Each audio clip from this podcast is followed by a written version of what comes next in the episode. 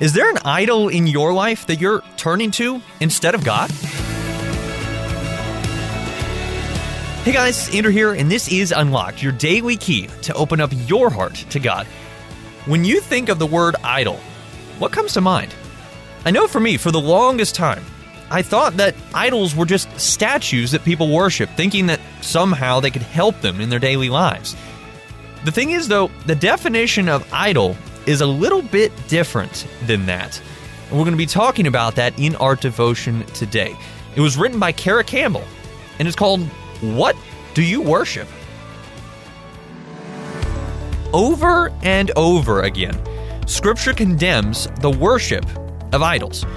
The Israelites, God's chosen people, struggled with idolatry. Even though they repeatedly witnessed God's power and saw Him work mightily on their behalf, they still turned to man made images and statues and worshiped them.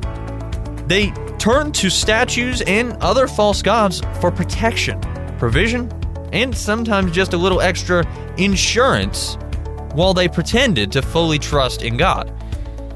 It can sometimes seem silly to us as we read through the Bible. I mean, how could they put their trust in an object that has nothing to offer them? No personal relationship, no power, just nothing. The truth is, God created us for worship. We have a yearning, a hunger, a deep desire within us to worship. And if we don't give our full worship to Him, we'll find ourselves worshiping something else. The idols we bow down to are the things we cling to or value more than Jesus. They can set up shop in our hearts and distract us from our need for Him and the life He gives us. Well, we might think that bowing before a golden calf or a wood carved statue seems kind of silly. What might the Israelites say about how much time and affection we give our smartphones, for example? or the time and energy we spend trying to attain popularity, a prominent position on the team, or the starring role in that play.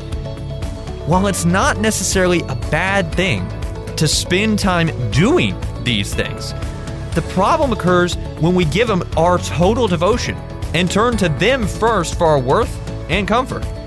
When they become our identity rather than our relationship with Jesus. So ask Him to show you the idols of your heart. Where is your attention and affection going? What is the central reason behind every decision you make? Who or what do you turn to when life feels uncertain and hard?